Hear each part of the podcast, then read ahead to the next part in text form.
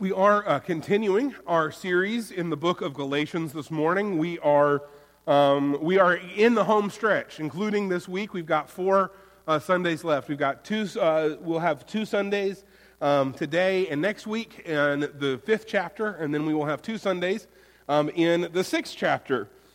And uh, as we uh, as we are moving forward, it's important for us to remember we've talked about this. There, there's this sort of triple structure in Galatians. The first two chapters, there's a middle two chapters, and there are these last two chapters, and we're moving into that last section. We're moving into this, this section in which Paul, who has spent the previous four chapters talking about grace, talking about the gospel, showing what that is, using his own life as example in the first two chapters, relying on arguments from Scripture in the middle two chapters, um, Paul's now moving to application. What does this grace look like? What does it mean in our lives? But as we get going, it's important for us to maybe take stock for a second and figure out where we have been. We've been in Galatians for a long time, and so maybe, maybe you need a bit of a reminder where we are. Paul is writing to this group of churches in the central area of Asia Minor, what we now think of as Turkey. And Paul is directly dealing with false teachers that have been gaining influence in these churches and have been telling people that they need a Jesus plus gospel. They need a gospel that's Jesus plus something else. In, their case, the, the, the, thing they've really been talking about is that the believers um, need circumcision. They need Jesus plus circumcision. But, but really, it's, it's anything in the law. And Paul has shown and will show us again today that, that if you open the door to one aspect of the law, you have to open the door to the whole law. And so he has used his own life to show the gospel of grace that our salvation comes from God alone, independent of anything that we may or may not have done. And then he did move into Scripture, and in particular, the, the promise of Abraham and the law of Moses, and showing us how Jesus was the fulfillment of the law and the completion of the promise. Now, what this means is this, this is showing us that all of the Old Testament points to Jesus. All of the Old Testament is about Jesus. And I know that for some of us, that may not be a very controversial thing to say. It's what we've always thought, it's what we've always believed, it's what we've always been taught. But that is a more and more controversial thing to say. This, this week, the internet exploded because a Presbyterian pastor made an innocuous tweet that the Old Testament points to Christ, and he spent most of the week defending himself against charges of anti Semitism. That's where we are in the world. That's the, that is, and we're going to see the, the, the, the, the, the, the, the uh, oh, the word is escaped me right now. The offense of the cross. There we go. That the cross is offensive. And to say that the, all of the Old Testament points to cross, to, to, to Jesus and to the cross, and people rejecting that is an example of the offense of the cross. But I, am here to tell you that the idea that all of the Old Testament points to Jesus is the traditional, historic Christian perspective, and that if you believe that, it does not make you an anti Semite. It means that you have a different reading of Scripture than other people.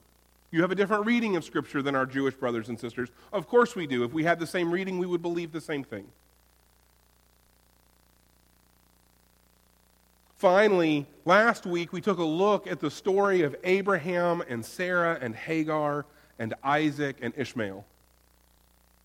And we saw how that we are children of the promise, not children of the flesh. And that as children of the promise, we are adopted heirs of God, and that we are free as those adopted sons and heirs, we are free, and that we are no longer enslaved to sin and to the law. And so, since that was where we ended last week, that's a good place to start this week, right? So, we're going to be in Galatians. We're going to be in the first 15 verses of Galatians chapter 5. Will you stand with me as we read God's word together? For freedom, Christ has set us free. Stand firm then, and do not submit again to the yoke of slavery. Take note. I, Paul, am telling you that if you get yourselves circumcised, Christ will not benefit you at all.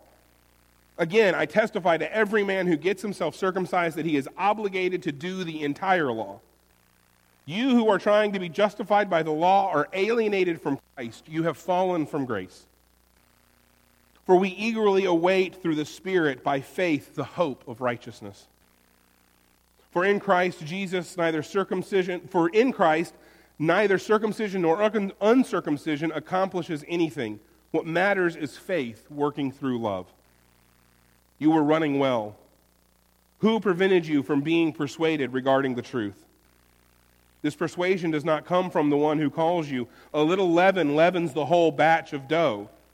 I myself am persuaded in the Lord you will not accept any other view, but whoever it is that is confusing you will pay the penalty.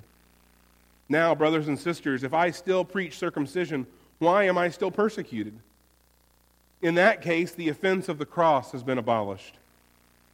I wish those who are disturbing you might also let themselves be mutilated. For you were called to be free, brothers and sisters. Only don't use this freedom as an opportunity for the flesh, but serve one another through love. For the whole law is fulfilled in one statement love your neighbor as yourself. But if you bite and devour one another, watch out, or you will be consumed by one another. This is the Word of God. Read it, believe it, and live it.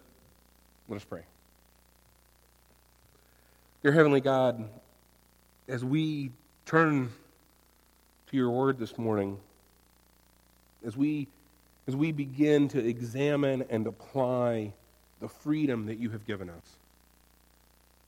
God, I would pray that we would, that we would avoid both extremes.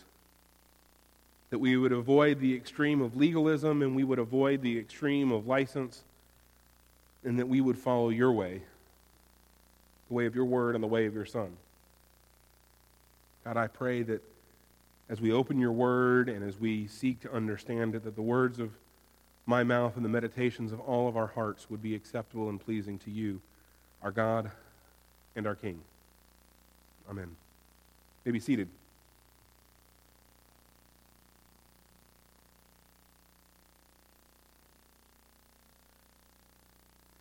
So, if we are free in Christ, and that's where we start, right? In, in verse 1, the saying that we are is for freedom, that Christ has set us free. So if we are free in Christ, there are three ways that we need to live. First, we do need to live free. Second, we need to live in the truth. And third, we need to live to love and to serve. So, the first way that we need to live is that we need to, to, to live free.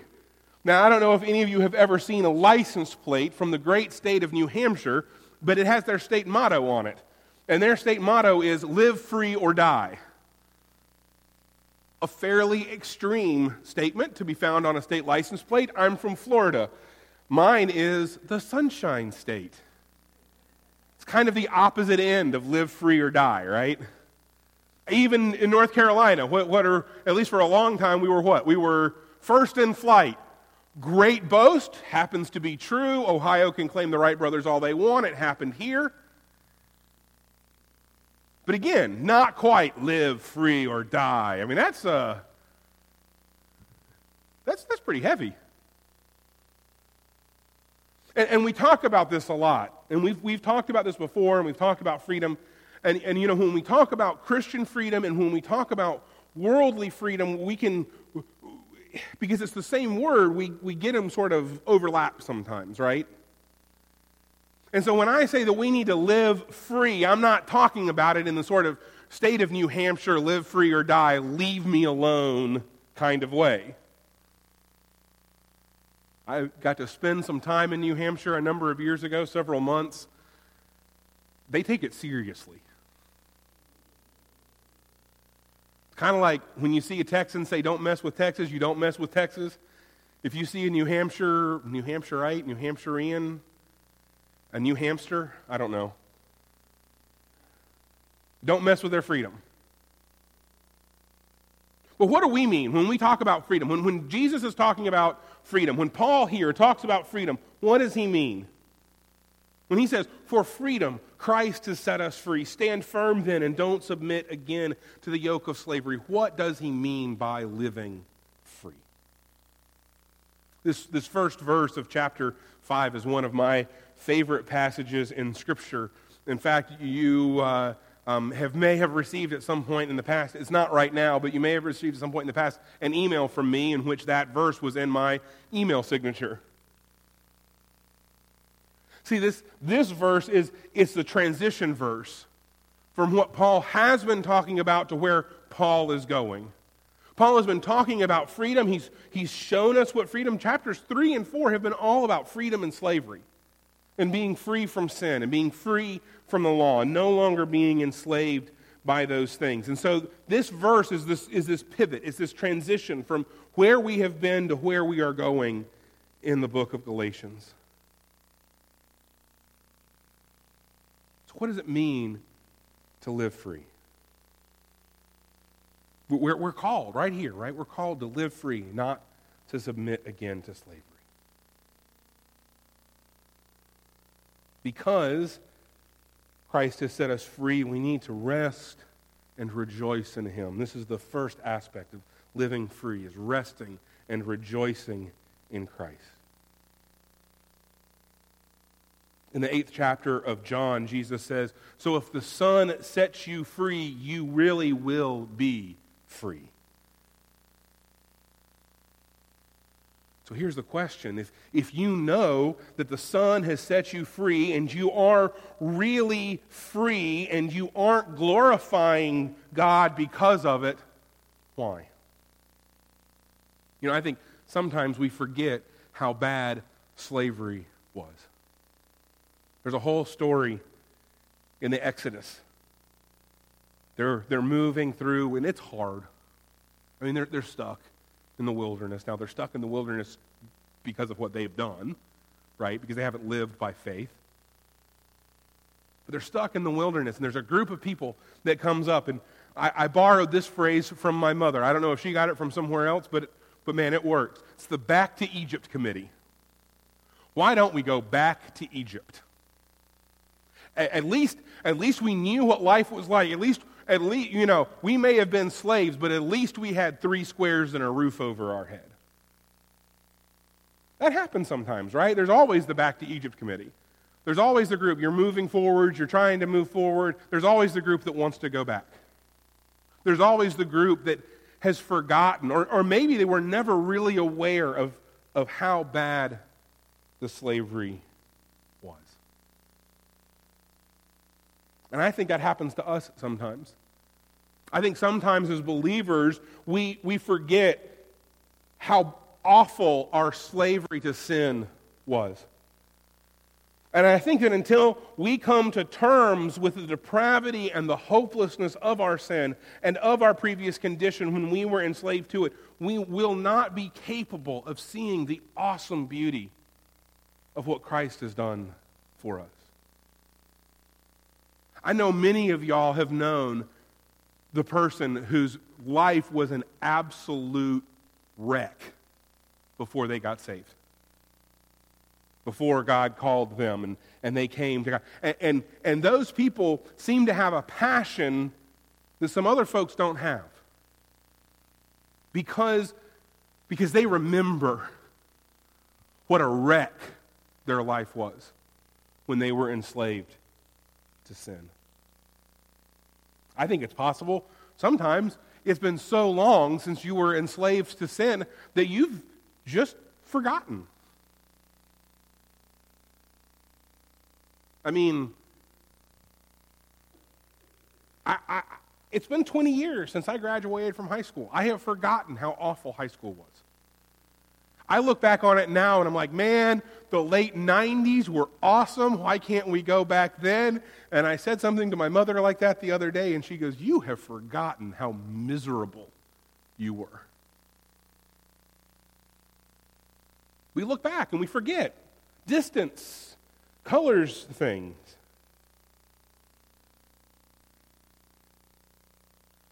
So that's maybe one reason that we don't glorify Christ because we've forgotten how bad the slavery was.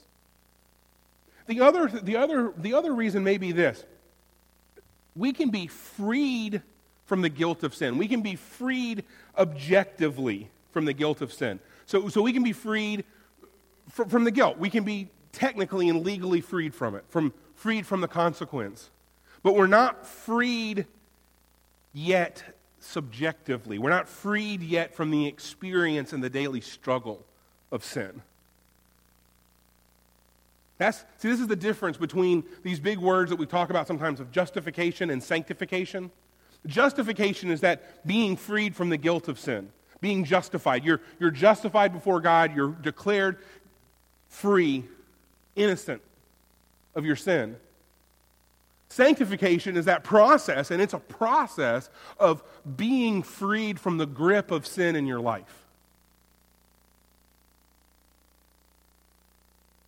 It's, it's learning to be free from the power of sin. There was a, a Lutheran theologian, Gerhard Forde, who said, Sanctification is thus simply the art of getting used to justification. We've been, we've been freed but we've been enslaved to sin so long, we don't know what that freedom means. It's hard for us to experience it. There are all sorts of stories about that, right? People who have been held in captivity, and then when they are released, they don't know how to, to deal. Read some stories about some men who were held for years and years and years as POWs in Vietnam and how they struggled to reintegrate when they came home. Or, or people who've been, been institutionalized in prison for many years and they get out and they, they don't know how to, how to function. They're free, but they can't live like they're free because those systems and the, the power of that captivity still holds them. We need to become what we already are free and justified people resting in Christ alone. I think that sometimes we have a hard time doing this because we don't, we don't believe it. We don't believe that we're actually free from condemnation. We don't believe that we actually are accepted in Christ perfectly. And that's what, that's what guilt is, right? That's what regret is. That's what that's what these, these things that we do that we just, we just keep thinking that we have to keep performing. We're not living out our, our new identity in Christ. We keep reverting to the old idols and to slavery to religion. And that's where we end up with a Jesus plus gospel. Because we fail to believe that we're actually free from condemnation, that we're actually accepted in Christ. And so we feel like we've got to do something else. And so, and so we're free, but we keep living as if we're slaves. But let me ask you a question. If God has freed you from sin and the law, if you are no longer enslaved by those things, why are you still acting as if you are? You have to work, we have to work the gospel deep down inside in order to run in the freedom that is yours. We have to, we have to let it permeate us and change us. This is why we have to hear the gospel over and over and over and over again, even when we already know it. This is why discipleship is so important. This is why daily time with God and prayer and His Word is so important because it drives the gospel down into us. So that we can be free. So that we can live free, not live as if we are still slaves. As we continue to think about what it means to live free, we're also told by Paul that we need to stand firm because Christ has set us free. See, standing firm standing firm in our freedom is a safeguard against us submitting again to bondage. If you're standing firm in your freedom, you are not going to go easily back into slavery. There's this idea sometimes that if we if we teach freedom in Christ that people won't serve him, you know, hey, I'm free, right? So I got to I get to do stuff. But in fact, it's the it's the opposite of that. When we see what it is that God has done for us, that Christ has done it all, that it is finished, that it was finished on the cross and in the empty tomb, then this truly gets work into our heart, then we come to adore Christ. And an adoring heart does not lead to a sinful life, but to a holy one. When, when someone frees us, we want to serve them, right? So I'm, I'm about to use an example that maybe 25% of you are going to get Star Wars. Chewbacca and Han Solo. Han saves Chewie's life, and what does Chewie do? He sticks by Han. Okay, here's another one. I don't know if any of you remember this movie. Remember Robin Hood, Prince of Thieves? Remember at the very beginning, Robin saves uh, um, Azeem. Thank you. He saves the Moor. And he, what does he do? He follows him. He follows him all the way to England. He follows them to a land where there is no sun, where he cannot see how to pray to Mecca. He follows him all the way into battle to fight for people that aren't his because he had been saved. When we're saved, we, we do that, right? When we're saved, we, we want to serve and follow the person that has saved us.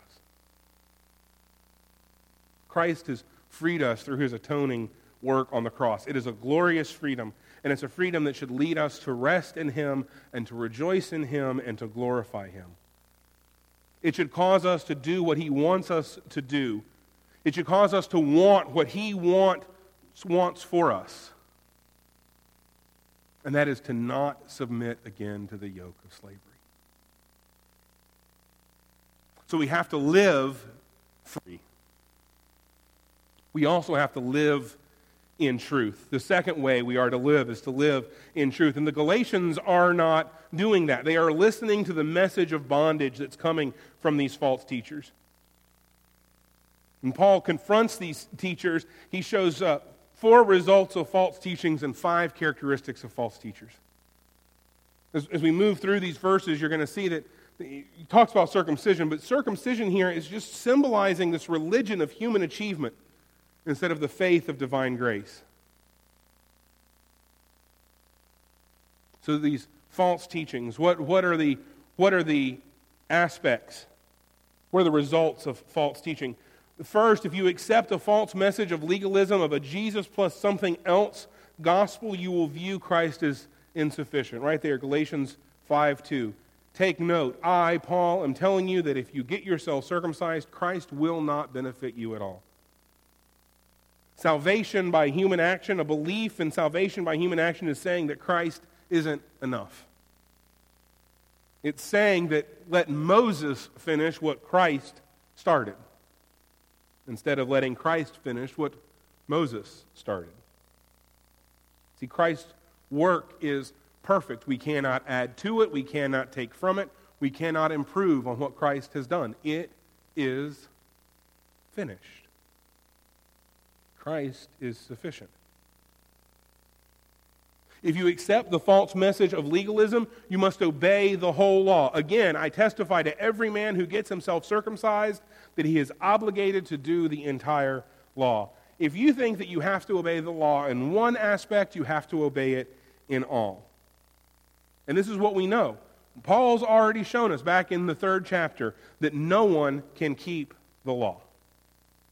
For all who rely on the works of the law are under a curse because it is written, Everyone who does not do everything written in the book of the law is cursed. We can't do the whole law. And yet, when we take on one aspect and make it necessary, we put ourselves under the whole of the law. If you expect the, the teachings of human achievement, of this legalism, then you are turning from the doctrine of grace.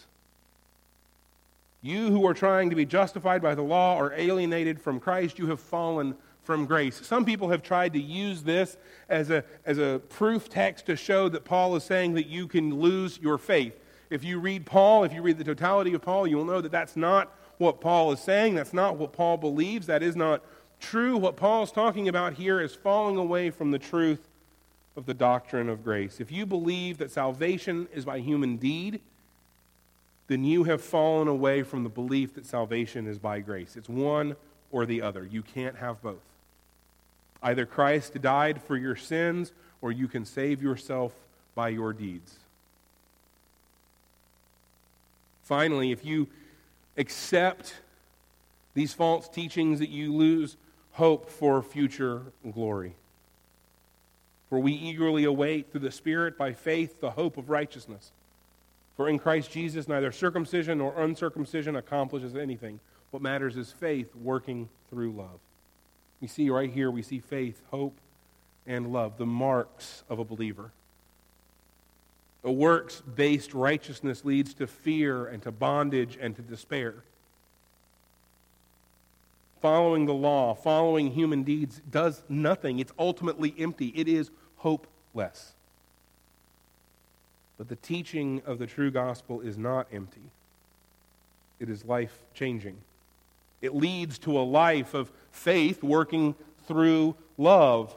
Love is the fruit of the saving faith. The false teachers were all about external ritual, but the real Christian life is about a faith that is demonstrated through loving service to God and to others.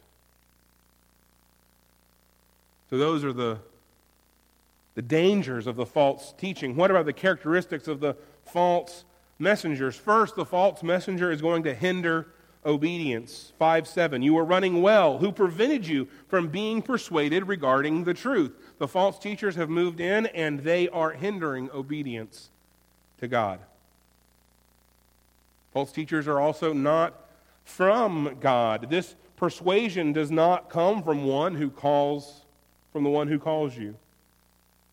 I don't care how much false teachers claim that they are called by God or claim that God sent them. I don't care how much scripture they can quote or how good they sound or how much sense what they are saying makes.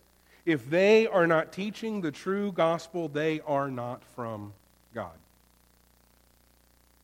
Galatians, back the beginning, the first chapter, Paul said this. He said, Not that there is another gospel, but there are some who are troubling you and who want to distort the gospel of Christ. But even if we or an angel from heaven should preach to you a gospel contrary to what we have preached to you, a curse be on him. Now, we have said before, I say again, if anyone is preaching to you a gospel contrary to what you have received, a curse be on him. I don't care how amazing it sounds. If it is contrary to the gospel of grace, it is not from God. False teachers also contaminate others. We see that a little leaven leavens the whole batch of dough. Leaven, we're, we're talking about yeast, right? How much yeast? You don't need a whole lot of yeast. If you're making bread, you don't need a whole lot of yeast, do you? You need just a little bit. A little bit can, can cause a whole lot of growth in the bread. Just one or two false teachers in the midst of the body can affect everyone. It can contaminate the whole body. Fourth, we see that these false teachers will be judged. I myself am persuaded in the Lord you will not accept any other view, but whoever it is that is confusing you will pay the penalty. We see two things here, right? First, we see that those who are truly in Christ will not be persuaded by a false gospel. But we also see that these false teachers of the gospel will pay the price. And anyone who stands in front of the people of God regularly and preaches, this should cause them to quake and tremble. Because we who, who are called to lead and to preach and to teach, we will be held account for what we do and for what we say, and we will be judged for it. And there are an awful lot of people. There are an awful lot of teachers and preachers that are going to be paying the penalty for their false teaching. And finally, we see that false teachers persecute real teachers. Now, brothers and sisters, if I still preach circumcision, why am I being persecuted? If in that case the offense of the cross has been abolished. See, this is what I was saying. The cross and its message, it offends people. People would rather you make much of them and not very much of the cross. People want a salvation by works system. And why do we want that? We want that so we can brag on ourselves. Hey, look what I did. Look what I accomplished. Look what I was able to do. We, we love to brag on ourselves. We love to be seen as righteous and virtuous by the people around us. We don't want to point past ourselves to Christ.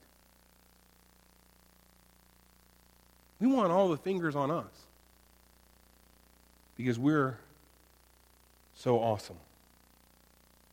This is pride. This is belief that we can do it. See, the cross is either a stumbling block or the power of God for salvation. Paul tells us this in the first chapter of 1 Corinthians. We can either boast in it or we can mock it and reject its power. See, the cross offends because it crushes human pride. It obliterates the religion of human achievement. The cross is offensive because it says it's not up to you, but it is solely up to God. The cross offends because it takes it out of our hands and puts it where it belongs into the hands of God. And that scares us, and it terrifies us, and it annoys us.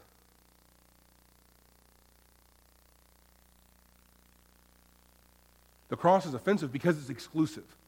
Because if I can work my way to heaven, then everybody can work their way to heaven. But if it's only up to God, then it's only up to God. And it says that only those who are in the way, the truth, and the life will come to the Father.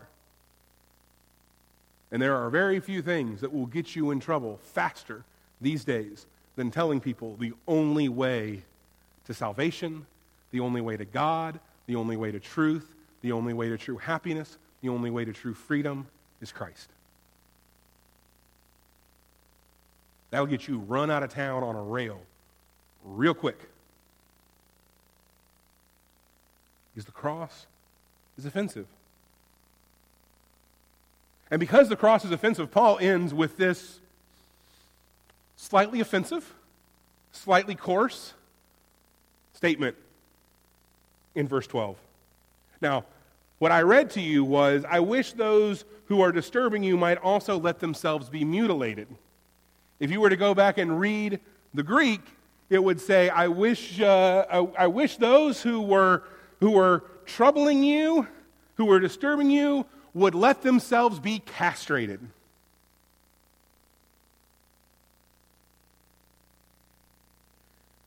I'm not going to get into the details on circumcision and castration, but we can see how one might derive an image of one from the other. We good? Okay. This is one of those things where Paul's annoyed. Paul's really annoyed. You can tell that Paul's annoyed. I mean, Paul's just told a whole group of people to mutilate themselves but it's also funny. I mean, it really is a play on words. It really is kind of like an anger pun. They want you to circumcise, they want you to circumcise yourself. Well, this is what I want them to do. There's, there's some humor here.